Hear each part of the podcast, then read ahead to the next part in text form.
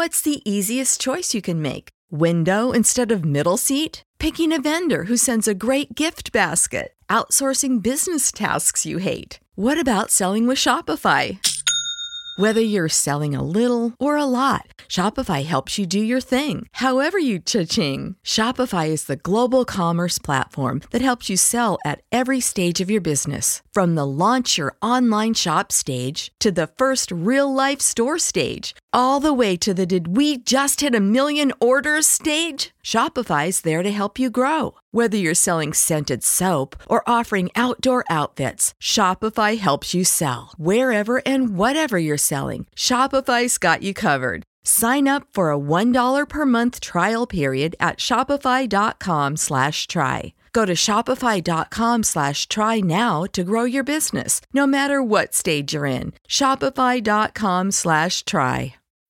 When you need mealtime inspiration, it's worth shopping Kroger, where you'll find over 30,000 mouthwatering choices that excite your inner foodie. And no matter what tasty choice you make, you'll enjoy our everyday low prices, plus extra ways to save, like digital coupons worth over $600 each week. You can also save up to $1 off per gallon at the pump with fuel points. More savings and more inspiring flavors make shopping Kroger worth it every time. Kroger, fresh for everyone. Fuel restrictions apply.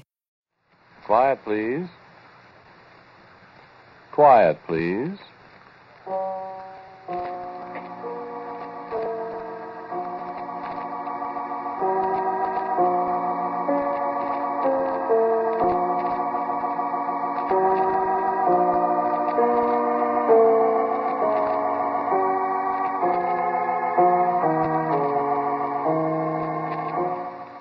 The American Broadcasting Company presents Quiet Please, which is written and directed by Willis Cooper and which features Ernest Chappell. Quiet Please for today is called Northern Light.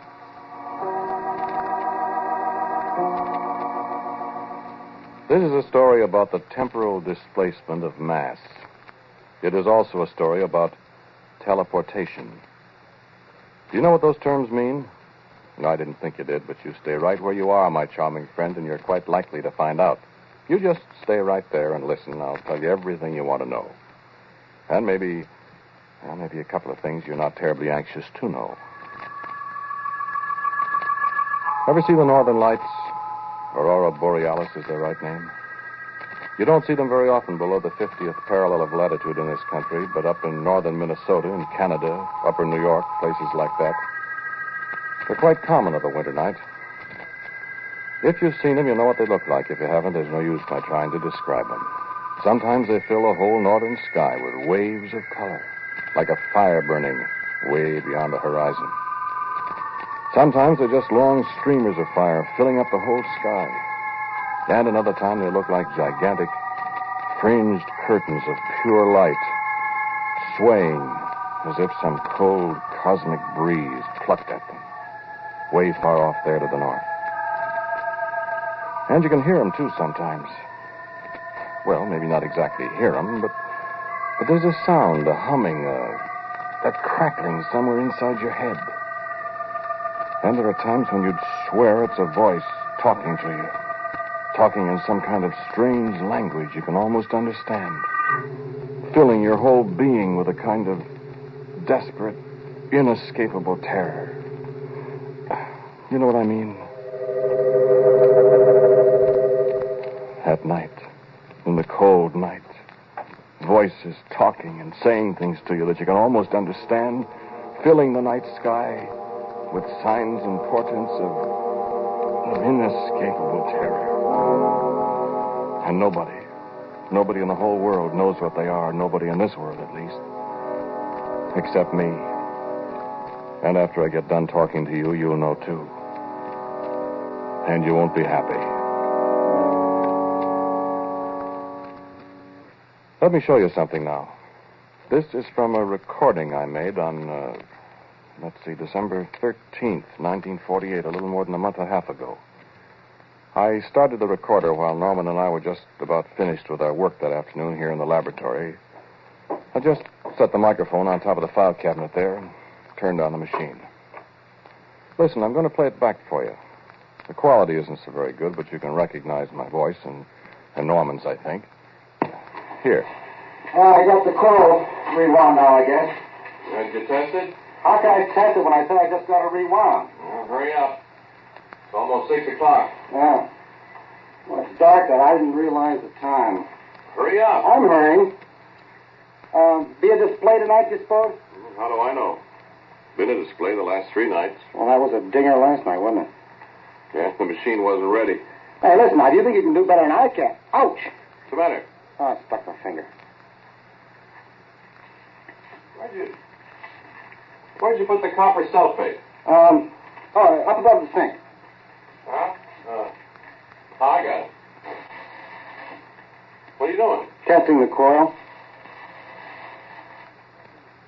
How's it? Oh, it looks okay. Hey, wait a minute. Yeah, it's okay. I'll be right with you. Uh, hook it up. What are you going to send? You try my cigarette lighter. That won't work anyway. I, I won't miss it if we don't get it back. I don't know how the thing will work when the northern lights aren't shining. Well, maybe they are shining. Turn off the room light. Let's see. All right. Pretty early, I uh...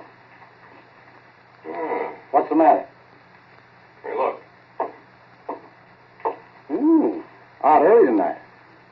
Oh, boy, that's fine. The whole sky. Look, blue and yellow. See, I, I never saw those long fringes. Never the same. What's that? You turn on the recorder? Yep. Yeah, yeah, it's turning over. Let's see. now is the time for all good men to come to the aid of their party. Now leave it alone. Uh, you about ready now? What's funny about the Aurora? Northern Lights? Listen to this What's part funny? closely, friend. Oh, I don't know. Remember what I told you. You you can almost hear the darn things. Uh, not hear them, I mean, but it's uh, it's kind of like somebody talking to you in a language you can you can almost understand. I don't know. I mean, you ever notice it? Sure. High frequencies, I guess. Oh, something. Awful lot we don't understand. Look, uh, you go over there at the recorder and talk into the mic. Talk what? Well, just describe what happens for the record. I'm no announcer. I, I know you're not. but Just say what you see so we'll have an accurate record. Okay. Now, Go ahead. this is an experiment in the temporal displacement of a solid object. Uh, in other words, the first actual demonstration of a time machine, if it works. It'll work all right. Go on.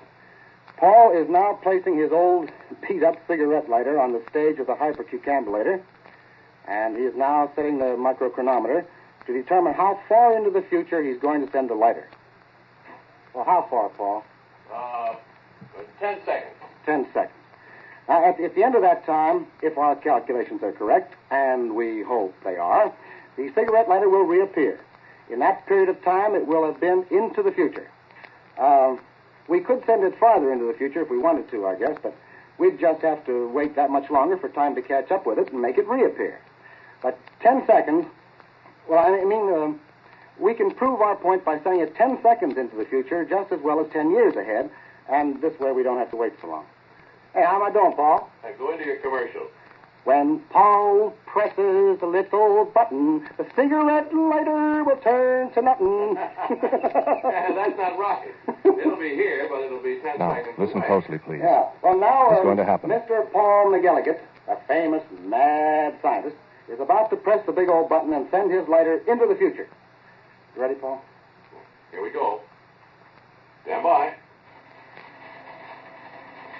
Look, Norm. By golly, it is gone. It just disappeared. Bang, like that. Hold your watch up close to the mic, Paul, so it'll record. Yeah. Um, th- th- th- there isn't a sign of the lighter. Uh, the little stage on which Paul placed it is empty, and it should uh, appear again in, in just a second if it really did work. Three, two, one. It's back.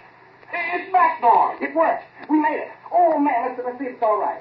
Oh, oh, Now what? oh, the lighter. Oh, boy, it's cold, Paul. Ooh, here, here, here. Take it, take it, Paul. Take it. It's freezing cold. Uh, what do you know? The, look, the darn thing's like a piece of ice. Now, where the dickens do you suppose it's been in that ten seconds? No, wait, friend. You know, it- That's not was the right payoff yet. You said, only in the future. Listen. And time's caught up with it. it. It's back, but Hey, Paul, look. Where did that come from? what? There on the stage where the lighter was. Where'd that come from? in the middle of winter. What is it? It's a caterpillar, Paul. A brown and black caterpillar. Where do you suppose it came from? Well, it wasn't there. when- I'll, I'll tell you where it came from, Paul. What? It came from the same place where the cigarette lighter went. What are you talking about? Well, feel it, Paul. Feel its fur. See? It's as cold as ice, too. A caterpillar. A little brown and black caterpillar, the kind they call woolly bears. You know, larva of the tiger moth, the Isia isabella. In the dead of winter and as cold as ice. Where did it come from? Huh? You want to know. Incidentally, you know, the old timers say that the woolly bear caterpillar is a weather prophet. If the brown bands on his fur are narrow, there's a severe winter ahead. If they're wide, it's going to be a mild winter. Yeah, maybe.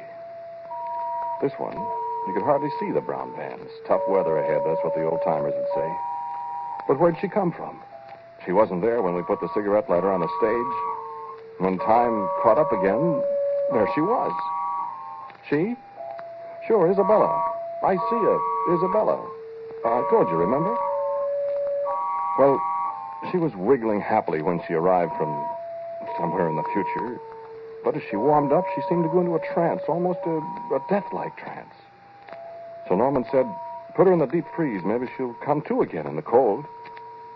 So we put her in the deep freeze. And in half an hour, when we looked in at her, she was wiggling happily. At 10 degrees below zero, friend. Now, can you tie that? My goodness, she should have been frozen solid. Well, nothing special happened for a couple of days. That, you remember, was a month and a half ago, December 13th, 1948. Where were you on the night of December 18th? Uh, Saturday night, a week before Christmas. I'd been Christmas shopping in the afternoon, I remember. I came back to the laboratory to check up on some stuff, and Norman was there, fiddling with things. Hi, Norm, I said. How's Isabella? You know something funny, Paul? What's the matter with you? Well, me? You look so pale. You sick? Eat something disagreed with you? Paul. Isabella's singing. Singing what? Uh, Isabella's singing. You're dotty. She's singing. The caterpillar's singing. Not tap dancing, I hope. I'm not kidding you. Oh, cut it out. Open the deep freeze and listen. You been at the C2H5OH? I haven't had a drink since Thursday night. Well, now, what? Open the deep freeze and listen. No kidding? No kidding. Well, we we don't know where she came from. I won't be surprised at anything. Hello, Isabella. Hey, don't do that. What's the matter? Afraid she'll answer me back? Well, I don't know what. Hello, Isabella. I hear you singing. I told you, Paul. I don't hear anything. Now listen, Paul. I haven't lost my buttons. I've been hearing it all afternoon. I couldn't figure out what was doing it, and then I noticed it was louder alongside the deep freeze here. So I opened it up and stuck my head inside, and it was coming from her. Yeah. Uh, what does it sound like, Norm? Well, I don't know. I mean, it's kind of like uh, A E I. A E I? Didn't she say A E I O U and sometimes W and Y? Now, don't rib me. I tell you, I heard it. I think you better take a Christmas vacation, Norm. I'm not I nuts. know, kid, I know, but listen, we've been playing around with some pretty deep cosmic secrets, you and me. We've managed temporal displacement, which nobody in the world has ever done, see? Uh, maybe we both need a rest. You know what I think, Paul? What? I think we've managed teleportation too, and we don't know it. Teleportation? You mean like Charles Fort talks about? I mean transporting tangible objects from one place to another without any mechanical means. Electronically. I don't know, Paul. All I know is that that cigarette lighter was someplace where it was awful cold. And it wasn't cold here in this room. Well, Uh, And where did that caterpillar come from? I don't know. It came from wherever that cigarette lighter went, Paul. But where? I don't know, somewhere. And you know what? I'm going to find out where it came from. You are. And how, may I ask you? I'm going to modify this gadget of ours, this hypercucambulator, so it'll carry a man. And then, my dear boss, I'm going to sit down in it and have you send me out there somewhere in time and space and come back and tell you all about it. That's all for tonight, Bud. What? Come on, I'll take you out and buy you a drink. I'm not fooling, Paul. Okay, okay, you're not fooling, Norm. Get your hat and coat and come on. I prescribe hot-buttered rum. Well, Turn off the lights. will you listen to me for a Turn minute? off the lights. I want hot-buttered rum. Okay, okay. Gosh, look out of that window. The Northern Lights. Oh, they're really bright tonight. They sure are. Look how they pulse. Up, down. Up, down. Norm, Up. What? look at the deep freeze there in the dark. What about? You see it? Light, Paul. Light. It's uh, it's I see it, Norm. It's right in step with the northern lights. and the same colors. Red, red. Blue, blue. Up, down. Up, Coming from the deep freeze where our little friend. Isabella was singing to you. Now, what do you... Paul, listen. I don't... Listen.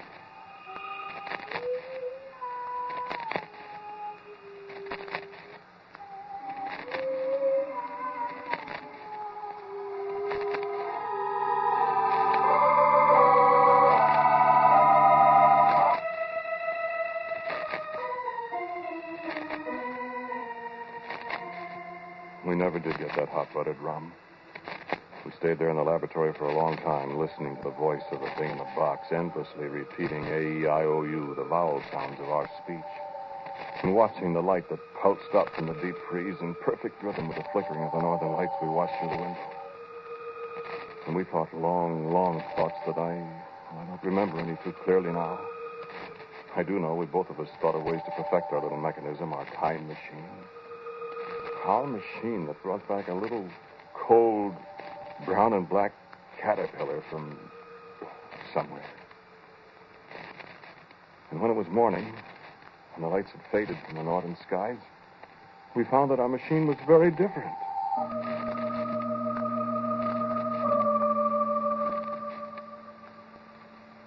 The stage where we found the caterpillar was larger now. I had only a vague recollection of what had happened in the night. I said to Norm, Norman, I said, what did we do last night? I don't know for sure, Paul. Could we rebuild that thing? Make it larger? I don't know. I. It seemed. Well, I, I mean, I think I dreamed I was working on it. I think I hit my finger with a hammer. I see. Hmm. Thumb's all bruised. Certainly looks it. Well, nobody could have gotten in here. The door's locked. The machine's certainly different. This coil I take, look, it's rewound different. Did I do that? My head hurts. Yeah, mine too.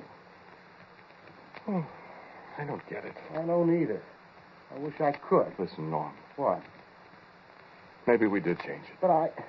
Well, how could we have done all that by ourselves? I got an idea. What? Why, maybe Isabella helped us. The caterpillar? Oh, Let's you- see, shall we? Open the deep freeze. Well, I opened it. It was empty. There wasn't any brown and black caterpillar in the deep freeze. We took a flashlight and looked over every inch of it. We stood there and looked at each other for a whole minute. Norman said, Well, I just shook my head. We went over and sat down. All of a sudden, I said, I found her, Norman. And there she was. There was little Isabella the caterpillar, crumpled up, stone dead on the floor of the laboratory. And you know, caterpillars have little tiny paws. And one of Isabella's paws was the end of a long piece of wire that ran up to the generator coil. Well, how did she get out? And I said the thing couldn't be opened from the inside. I said it was fastened down tight when I took the lid off just now. But she did get out. Maybe. Maybe she did help us, Norm, I said. And he just sat there and stared at me. And I got up and put on my overcoat. Where are you going? Where are you going, Paul? I said, I'm going to find out something, Norman. Where I'm going, it's cold, I said. I know that, and I'm going to find out what's been going on and where that caterpillar came from. Norm goggled at me. I stepped on the stage of the machine that was to take me away somewhere in time and space. I said, Norm, turn it on.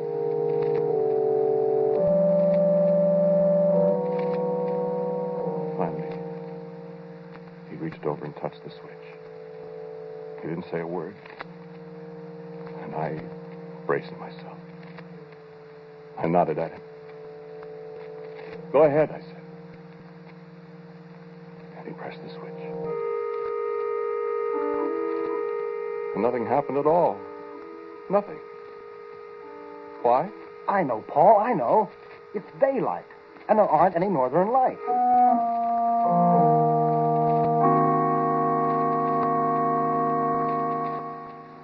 Was just as well. I had a chance to think about it a little, and I realized that just an overcoat wouldn't do me any good where I might be going. And so when it was dark night again and the northern lights were flickering and dancing in the sky, I put on a high altitude aviator suit that had its own source of heat supply. Norman shook his head as I got back on the stage, nodded for him to press the switch.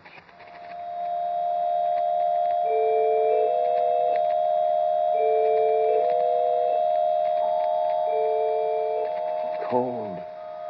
You've never been cold, friend. Dark. You wouldn't know how dark it can get. And then I was standing on an immense plain that stretched so far, so far into the distance, a plain of snow and eternal ice. A dead, cold, white world with the blackest sky above me. And the northern lights reached from horizon to horizon. Even through the high altitude suit, I could feel a biting cold. And I was afraid, shivering, abjectly afraid.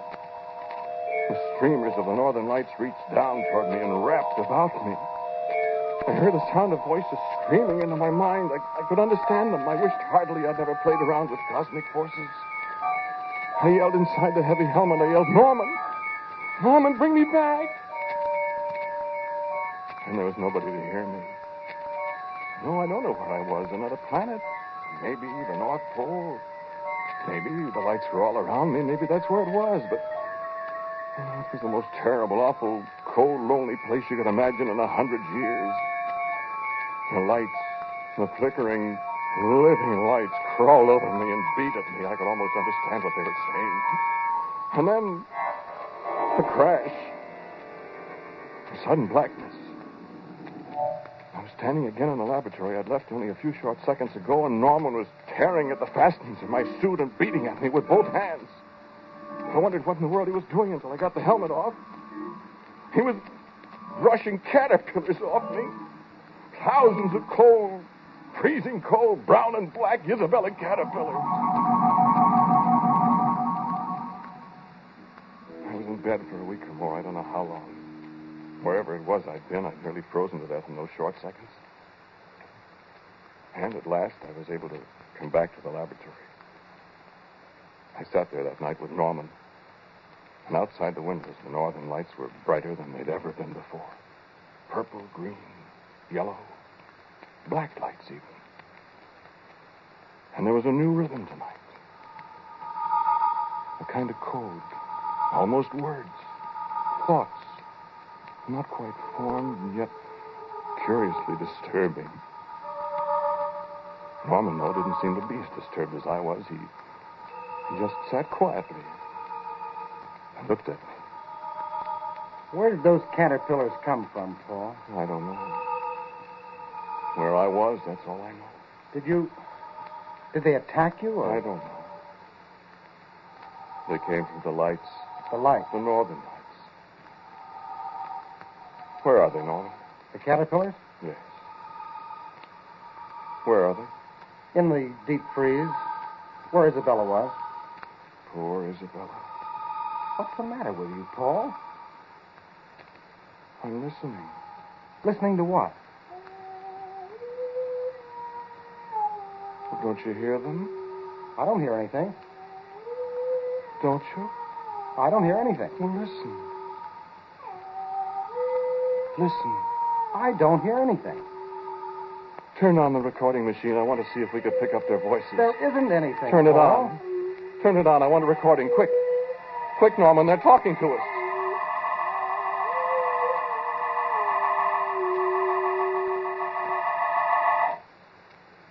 Listen, friend.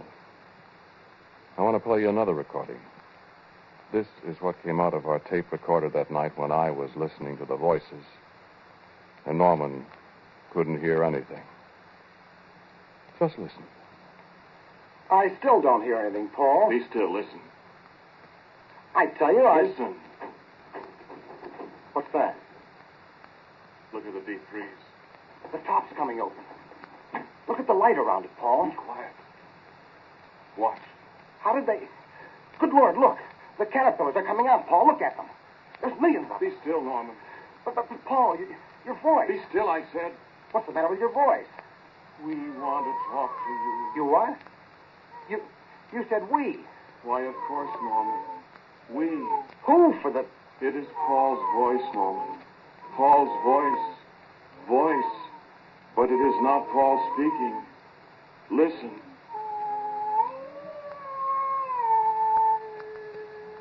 We speak to you. Paul? Not Paul. We, the people of the lights. We from the cold. We are speaking to you with Paul's voice. I tell you that. Paul's voice will tell you what to do when the time comes, Norman. We go to the machine now. Paul's mind is ours for a little time now. We go to the machine. The machine that brought us to your world from the world of the lights. Who are you? Who? The people of the lights. To take over this world of yours. Only this world of yours is so hot. We must have the cold world. And we know how to make it cold. What's the matter, Paul? Paul! So, so hot. No, no. Quick, Norman. Turn on the machine. Send us to places in your world. No, our world. Hurry. So hot. Hurry. So hot. Paul! Hurry. Hurry. Turn on machine.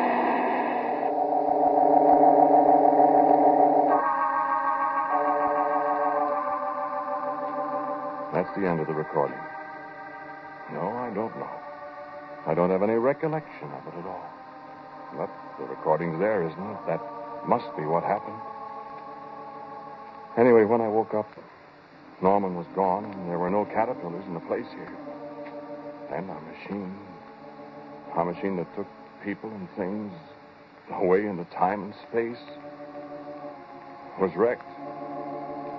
I don't know what became of it. You heard what they said about my voice. They're going to take over this world and make it a cold world, like the one they came from.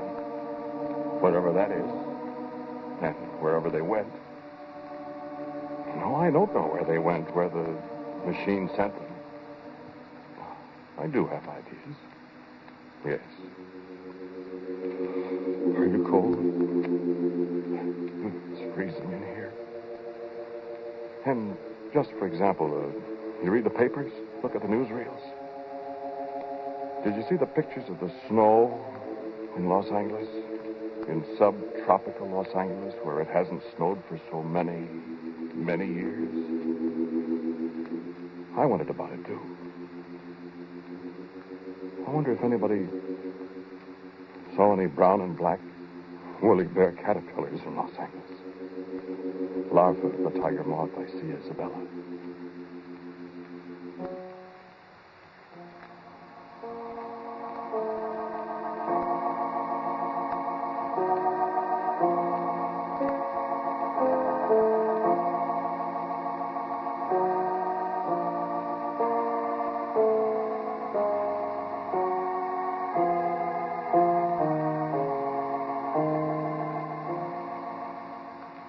Title of today's Quiet Please story is Northern Lights.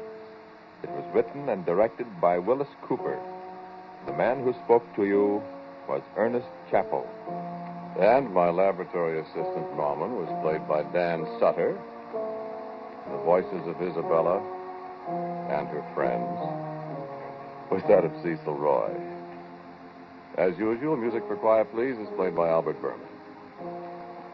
Now, for a word about next week, our writer director, my good friend Willis Cooper. Thank you for listening to Quiet Please.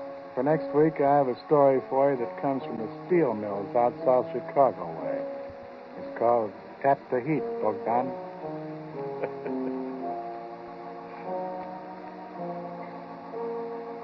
and so, until next week at this same time, I am quietly yours, Ernest Chappell. And now, a listening reminder. How are your predictions of things to come? What's your batting average? Compare your average with the man who has made predicting his business. Listen to Drew Pearson tonight on ABC. This is ABC, the American Broadcasting Company. Support for this podcast and the following message come from Corient. Corient provides wealth management services centered around you. They focus on exceeding your expectations and simplifying your life. Corient has been helping high achievers just like you enjoy their lives more fully, preserve their wealth, and provide for the people, causes, and communities they care about. As one of the largest integrated fee only registered investment advisors in the U.S., Corient has deeply experienced teams in 23 strategic locations. Corient has extensive knowledge spanning the full spectrum of planning, investing, lending, and money management disciplines. Leverage Corient's exclusive network of experts to craft custom solutions designed to help you reach your financial goals, no matter how complex they may be. Real wealth requires real solutions. For more information, connect with a wealth advisor today at corient.com. That's C O R I E N T.com. Corient.com. When you need mealtime inspiration, it's worth shopping Kroger, where you'll find over 30,000 mouthwatering choices that excite your inner foodie. And no matter what tasty choice you make, you'll enjoy our everyday low prices, plus extra ways to save, like digital coupons worth over $600 each week. You can also save up to $1 off per gallon at the pump with fuel points. More savings and more inspiring flavors make shopping Kroger worth it every time. Kroger, fresh for everyone. Fuel restrictions apply.